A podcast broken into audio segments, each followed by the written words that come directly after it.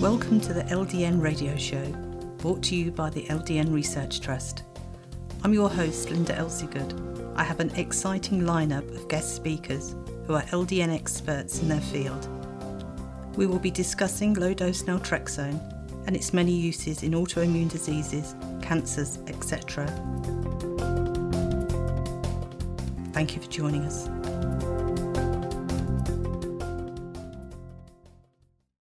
I'd like to introduce pharmacist Dr. Skip Lenz from the United States. Welcome, Skip. Hello. Could you tell me when you first heard about LDN? It was approximately December of 1999. I had a patient who was on another product for multiple sclerosis who asked me to look into this new thing, naltrexone. It was low dose. That there was a doctor up in New York who was prescribing it, and he was getting tremendous results with MS patients. So I looked into it, and I had several conversations with Dr. Bihari, who is a clinical innovator of the drug, and the rest literally is history. Uh, we started with our patient number one, who actually is still around, Mm-hmm. uh, still taking the low dose naltrexone. Uh, he was not in good shape when we started, but he feels like he's in a little bit better shape than he was, and that was 10 years ago, 12 years ago now. So that's where it started with me. And how many patients would you say roughly you have now taking LDN? I couldn't even begin to guess. We're doing, we're compounding in excess of 20,000 capsules a week, and we can't keep up with it. We're always down 100 or 200 scripts at the end of the week. So, would I say 20,000? I, yeah, and I don't think that I would be too far off. And I know that you've done lots of research into LDN of people's experiences. You know, very roughly, could you tell me what your findings have been? Well, let's fast forward from 1999 to when the first LDN conference that uh, Dr. Gluck put on at the New York Academy of Science. He asked us to sit in on a or sit on a, uh, a pharmacist forum, and I thought I wanted to you know look to see what our numbers were. You know, is this drug real or is this drug not real? Mm-hmm. And uh, I was told that we did not do a clinical study, but we were doing a clinical survey. I don't care what you call it, it doesn't matter to me. We did one, we presented one there, and then for the next three conferences, we did a clinical survey. Now, if you combine all of the data and, you know, whether that's statistically significant or not, or statistically correct or not, I can't tell you, but our final numbers, 83% of our patient population had not had an exacerbation or a progression in greater than three years. So let me repeat that. 83% of our patient population. Now that was the population of three surveys. Mm-hmm. They were somewhere around 250 to 350 patients per survey at the time, times three. So uh, close to a thousand patients over a period of three years had not had an exacerbation in greater than three years. Well, that's truly amazing, isn't it? And were these patients MS patients? Yes, they were all MS patients. We didn't hold for anything other than they were MS patients.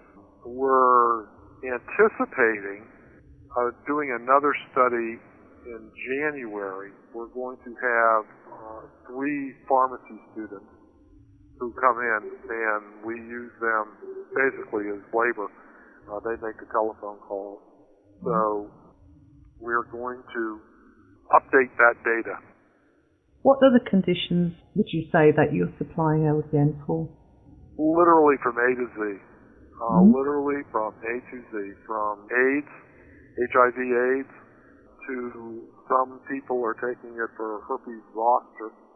I don't believe they're they're very successful with zoster, uh, but it at least gives me the opportunity from A to Z. Rheumatoid arthritis, lupus, fibromyalgia. It goes on and on and on. I mean, it's it's mind-boggling how many autoimmune diseases there are, and it's equally mind-boggling how many successful treatments for these autoimmune diseases, you know, in, terms of the LDN. Mm-hmm. LDN being successful. Example, rheumatoid arthritis. I started taking LDN about six years ago for prophylaxis.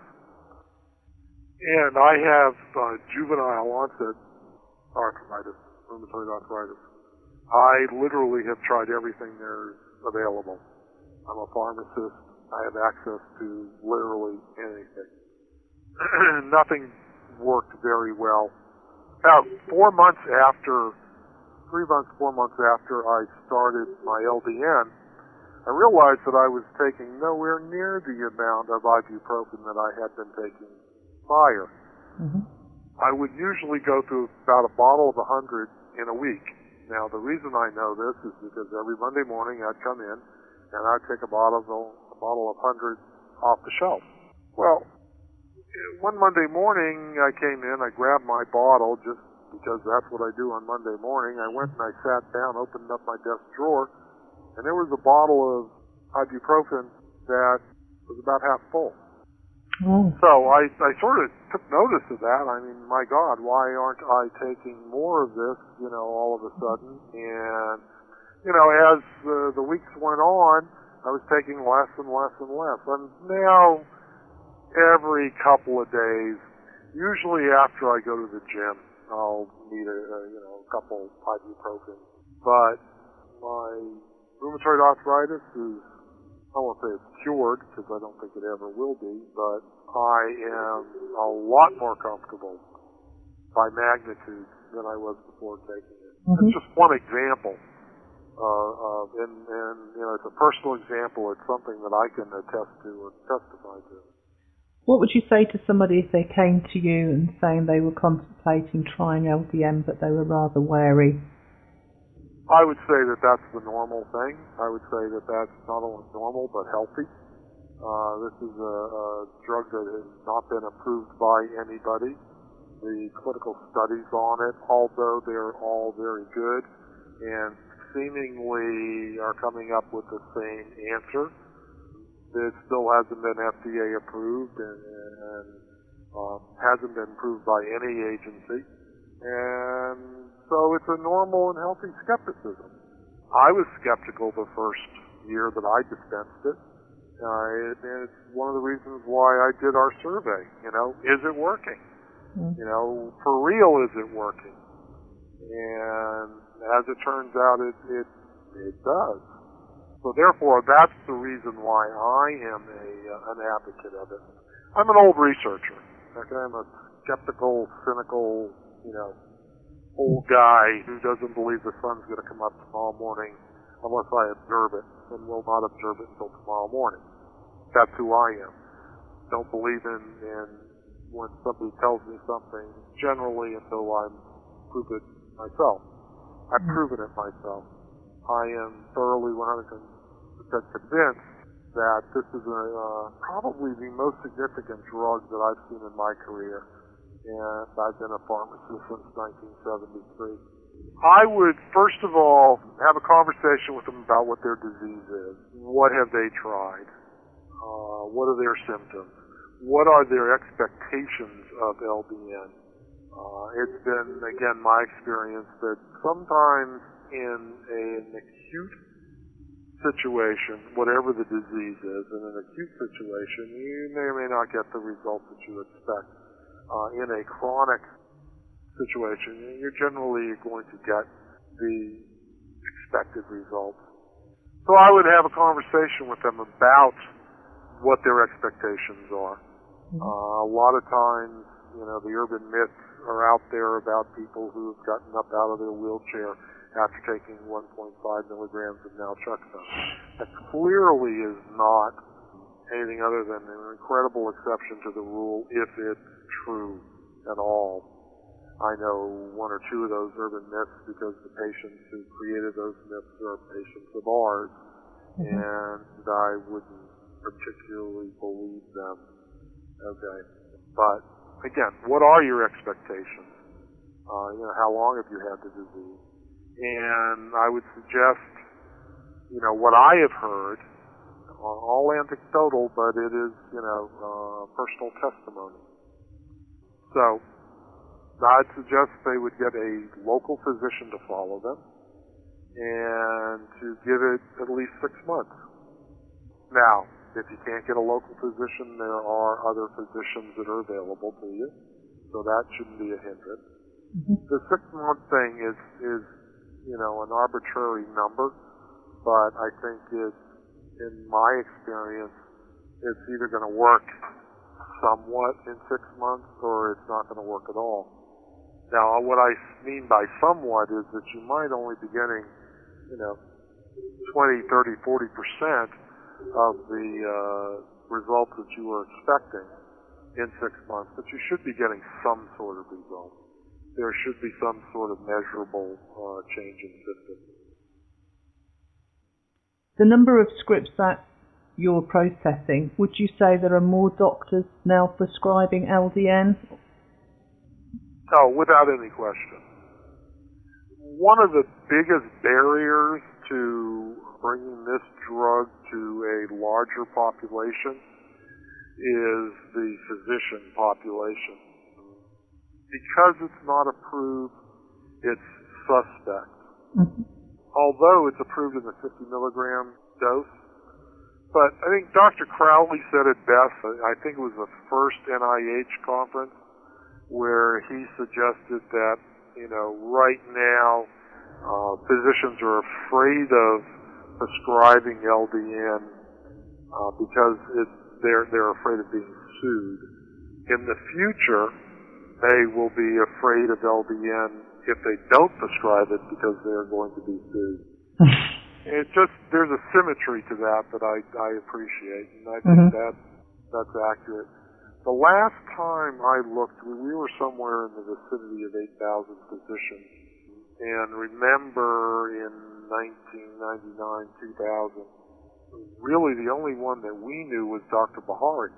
Uh, and then Dr. Uh, Sullivan from uh, Pennsylvania started you know, and it's been a slow growth, but it's, when you look back, it's amazing now how many physicians there are who are prescribing. We have a new patient as of yesterday morning. She has Crohn's disease, and her father is a physician mm-hmm. whose best friend is a physician with Crohn's disease and she was telling me that she's going to, you know, push it with this guy, with the guy with Crohn's disease. That's how it happens. Mm-hmm. Then you have things like the Italian studies uh, on MS, and you have Jill Smith studies on MS, uh, or, or Jill Smith studies on uh, IBD Crohn's. You know, where you're having legitimate, if that's the right term, but brand name researchers mm-hmm. who are coming up with data that strongly supports the use of the drug. I think that's also very important that, you know, scientists who are looking at off-label use of it, mm-hmm. um, you'll see more and more of that going on, God willing. Right, I certainly hope so. Well, thank you very much for sharing your experience with us. You're very welcome, and, and thank you for putting this out to people. I'd like to introduce pharmacist Larry Frieders from the United States. Welcome, Larry. Hello, how are you? Fine, thank you. Could you tell me your experience of LDN? Yes, I could. Um, I've been a pharmacist for, oh goodness, four decades. And a little over 10 years ago, Dr. Bernard Bihari called me and told me about how he was using low dose naltrexone and he was looking for another pharmacist help make some in the, uh, particularly in the middle part of the United States. he had a couple pharmacists working with him on the East Coast, but there was interest in my area around the city of Chicago. And after we talked a while, I figured, well, what harm would it do to at least give this a try? I mean, the, the standard dose for naltrexone is 300 or so milligrams per day, and here was this doctor talking about a three milligram dose, and I figured at 1% of the recommended dose, the chances of side effects are practically zero. And if this guy says it works with all of his experience and background, who was I to argue with him? So he gave me an order for a couple people in the Chicago area. I filled it. And son of a gun, they wanted refills. And that's where this whole thing started. I saw it happening. Um, Dr. Bihari mentioned to me that he was using it for AIDS patients and cancer patients but he was just beginning to see uh, the effect with, with some of the immune type diseases such as MS. And the first two patients we dealt with were multiple sclerosis patients, and they had it refilled regularly because it was helping them feel better. How many patients would you say you've got now on LDN? We don't keep a record because around the United States we have these HIPAA laws which kind of protect the individuals, and so I don't want to get myself in a position where I'm gathering data. But I would say right now we're somewhere in the neighborhood of 500 to 1,000 people currently using it in the Midwest Chicago area. Over the past 10 to 15 years, we've probably had many thousands of people who would start, and many of them moved away, and of course some of them are deceased. So uh, it's, it's been a large crew of people, and the number of of conditions that people are using it for seems to be expanding almost every year. I just talked to a doctor yesterday who was very excited about using it for rheumatoid arthritis. And we've also had people with irritable bowel disease and other types of immune disorders who were successful with it. So the number of people, the number of potential people keeps expanding. What questions do your patients ask you? I think that most of the time they're worried about side effects and how quickly it will start working.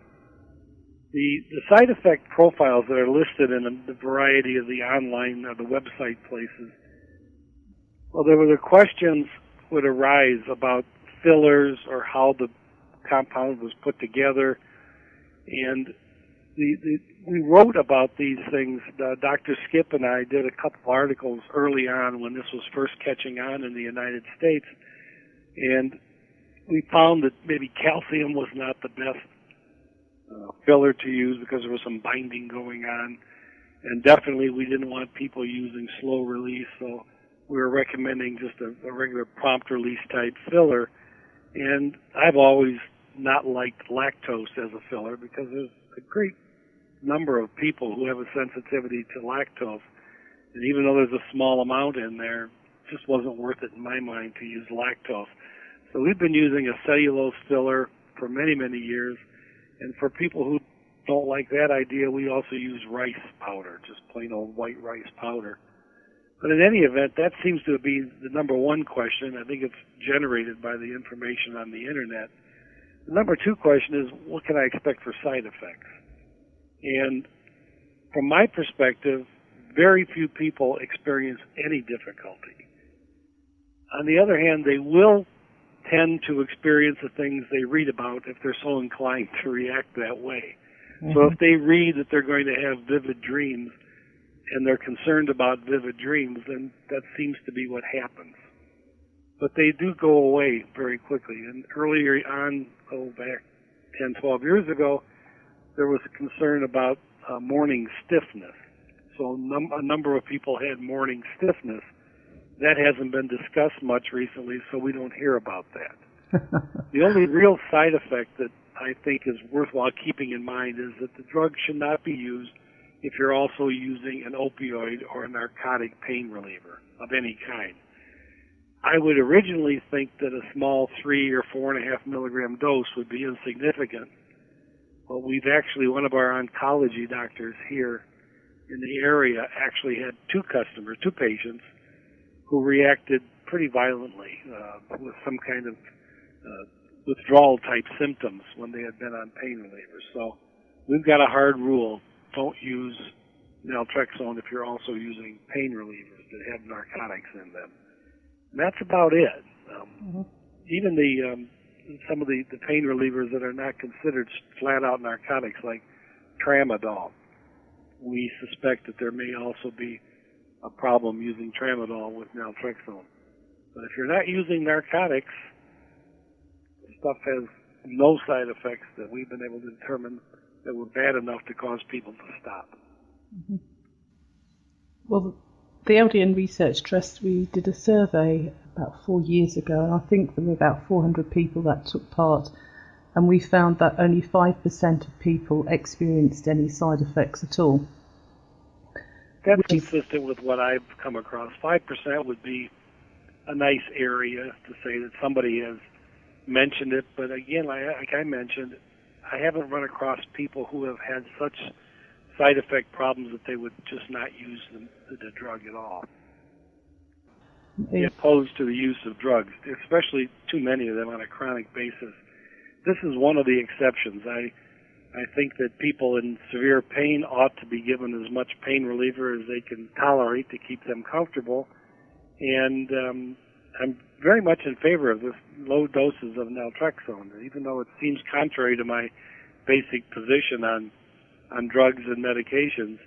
This is something that we're not quite sure how it works, mm-hmm. and it seems to have a persistent action. It goes on and on. I think it's related to the fact that it's eliminated so quickly from the body that it comes in, it does whatever it does, and then it's eliminated either through the urine or whatever, and the person is ready the next day for the next dose. So it's not like it's accumulating or you're developing sensitivities to it. It's like every day is a new day for this approach. That's relatively unique, I think, in the world of drugs and medicines. I've interviewed now 137 people for this DVD, and some of the people were experiencing very bad pain and were on morphine patches, and they'd got to such a point where the morphine patches didn't really seem to have any benefits anymore. You know, they were still in chronic pain, and with the help of their doctors, they weaned themselves off these opiate painkillers and indeed started LDN. And they now tell me that miraculously, you know, people with arthritis and, and such conditions where they were in terrible pain, that because of taking the LDN, on a good day they feel no pain whatsoever, and on a bad day they have pain but which is bearable. Correct. I've I've experienced the same type of thing with some of our clients over here. Um, if they can get off of the pain, now that's a, a good way to approach it is to get off of the narcotics. But some people have tumors and they're dying and they're very mm. ill, and mm. in those situations, I'm strongly in favor of giving them more morphine instead of saying that's as much as I can give you. Yes. I have a, a, a, pretty strong history of doing pain management on people, and um, we were much you know, supportive of using more and more morphine whenever possible. And all the myths about breathing difficulties and and psychic disorders and mental problems, those are all mythical if you do this properly. So, uh, if, a person really needs morphine to relieve the pain and they've reached a place where their dose isn't working, I say give them more. And we've, we've seen doses as high as 2,400 milligrams a day on a lady who weighed about 100 pounds. And when her doctor decided to take her off because her tumor had shrunk, it took a total of seven days to bring her down to zero. So she didn't experience those side effects of breathing problems and that whatever. So. There's a lot of myths that control how, how health is, is provided in, in the world. But it, it's amazing that LDN in such a small dose can actually help pain in such a big way. I find that really hard to mm. understand. Well, the thing that we got to keep in mind is that one of the ways that Dr. Bihari told me he, that he discovered this, one of the approaches was his clientele consisted of people with cancer and AIDS, etc., And some of the people he had on naltrexone doses at regular strength because they were addicts and were in that situation, they were also having difficult time paying for the medication. And at that time, he'd say, well, let's try a lower dose, and then a lower dose, and then another lower dose. He kept finding the same benefits as he cut the doses back. And so it indicates to me that he was finding something kind of in a serendipitous way that the research companies and the drug companies hadn't even thought of as, you know, let's look at this in a smaller dose.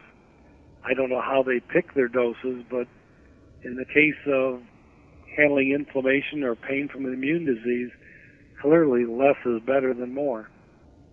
That's far more affordable too. Yes. I got pretty good experience when doctors call me, when their patients come to them and say, I want to try this and they don't know what's going on. I ask people to tell their doctors, just call Larry. And I will talk to them and I'll guarantee to them that it won't do any harm. And I will tell them our experience with it. And that seems to help get them over that last hump. The one thing that seems to, that they're afraid of frequently is they go to their, their desk reference or whatever references they use and there's nothing officially published on this. And then they, they're told, well, go to the internet. Well, you know how many things on the internet are questionable. Mm-hmm. And so what I say to people is just have them call me. I'll talk to them. I'll explain my experience with it. I'll tell them how safe that I find it to be. And I think they, they're open to talking to another health professional who's in their 60s, somebody who's lived through 30, 40 years of, of health care and, and medicines. I mean, I'm, frequently I refer to myself as the undruggist. In hmm. fact, I actually wrote a book of that title called The Undruggist. I came to the conclusion or the realization that too many of us take too many drugs. And when I was in school, people took, if, if they took three drugs, we had a statistical table that showed that their risk of serious side effects was about 80% higher than if they weren't taking any. And if they increased the drugs to five different drugs, their risk of serious side effect went up to close to 100%. In the United States today, and probably in most of the Western type societies, people are taking 10, 15, 20 drugs per day on a simultaneous basis. I just did a consultation last week for a 75 year old man who had been an alcoholic who had kidney failure and liver problems, and he was on 13 or 16, 16 different medications, mm-hmm. most of which were making him sicker. Mm-hmm. So this is where I came to this. I wrote this little book thing about the undruggist. So I, I'm not a, a strong proponent of excess drug use. In fact, in my pharmacy, we don't sell commercial drugs. We only do the compounded versions. And uh, LDN seems to be like the only real chemical drug that we have available on a regular basis. Mm-hmm. But it's a different perspective, and I can come at this from the position of a pharmacist. I've also got a business degree, and I've also completed a master's degree in philosophy, and I specialized in medical ethics. So when I talk to people, I can come with education, background, and experience and say, you know, this stuff is safe. So I think that if you have pharmacists who are willing to take that role, so that when the doctor has that question, well, I don't want to, tr- I don't want to trust just the internet. Is there somebody I can talk to? The pharmacist should step forward and say, look, it, I've got hundreds of people using this stuff, and there are no problems or complaints. Mm-hmm. And the doctors will say, okay, I'll buy into that idea. Let's give it a try for a month or two. And sure enough, you know, within a few days, the patient is feeling better. They report back that they're feeling better and the doctor then says, well, maybe somebody else could benefit from this. And that's how I think is a good way to grow the mm-hmm. whole thing. If anybody listening is in the Chicago area and would like to try LDN but haven't got the name of a doctor who could prescribe it for them, would you be able to help them? I could help direct them. I think it's best if they would stay with their own doctors. It does not have to be a neurologist you know, when you've developed a relationship with a doctor, it's good to maintain the relationship and not step outside of that just to get a special drug. So I would encourage them to have their doctors call me and I will talk to them. Mm-hmm. And I'm fairly good at being persuasive. I can I, I've got a very high success rate. I've had one doctor call me a witch doctor, which I think was a compliment in a way. For the most part, they will, they're very receptive of my input. And like I said, I think it's best for people to stay with their doctor, not add another doctor just to get a new drug. Mm-hmm. That can be harmful, you know. If Dr. A doesn't know what Dr. B is doing or disagrees, and the only person who's going to suffer is the patient. And as I've written in one of my books, nobody can care about your health the way you do. Mm-hmm. Even though you'd like your doctor to care, they can't. They got too many other things to be concerned about. So although they're, they're careful to do things correctly and they do the best they can, when it comes to my health, I'm in charge. When it comes to your health, you're in charge. But I think adding additional doctors into the mix can make things pretty dangerous. Well, the dosing question comes up occasionally. People say, well, I don't want to start at this dose, or what's the best dose? In the beginning, Dr. Bihari used three milligrams. And then a few years after that got going, everybody seemed to want to have four and a half milligrams. And then it all switched back to the three and four and a half, and there's pretty much a 50-50 mixture. Some people who are concerned about so they'll, they'll make the observation that they're very sensitive to drugs. They will want to start lower to see what this is going to work. And so we frequently get prescriptions for a 1.5 milligram dose. And the patients, when the doctor will tell them to take one a day at bedtime, and then after a week or so, go to two a day, see how it, if it's any better or any worse. And if after a couple of weeks, go up to three a day, which is 4.5 milligrams and generally they end up at three. Uh, we make any strength because we're a compounding pharmacy, but um, the person, I think it generally focuses around the threes, and I don't think it's really a dose-related response. Mm-hmm. Whatever's going on is being triggered by the naltrexone, but not necessarily. It's not necessarily the naltrexone that's doing the job. It's somehow getting in there with the endorphins and the immune system and the inflammation and all those things working together. And I kind of always mention the fact that I think that the naltrexone triggers that response in the body, and then the person's own body takes over and helps relieve the symptoms that they're experiencing. You know, arthritis, irritable bowel disease, um, even things like psoriasis. I think would be a wonderful approach. I've had people use it, and they were very pleased. The redness in the scales went away. So if you can identify your condition as possibly an immune type condition, naltrexone might be the thing to give a try to. We even had somebody with dermatomyositis, which is a very strange immune disease. But they took it and some of their lesions got smaller. So it's all, I think it's all tied together with the immune system, but none of us quite know exactly why. But it's, it's, it reminds me of when people talk about their automobiles. I don't know how it works. I just turn the key and it starts. Well, I think that applies to most of us. And if we're to be honest, we really don't know how naltrexone works. We just put it in our mouth and the next day we feel better. Well, thank you very much for sharing your story with us, Larry. I really do appreciate it. You're quite welcome. I really enjoyed talking to you. Thank you. Any questions or comments you may have, please email me, Linda, L I N D A, at ldnrt.org. I look forward to hearing from you. Thank you for joining us today. We really appreciated your company. Until next time, stay safe and keep well.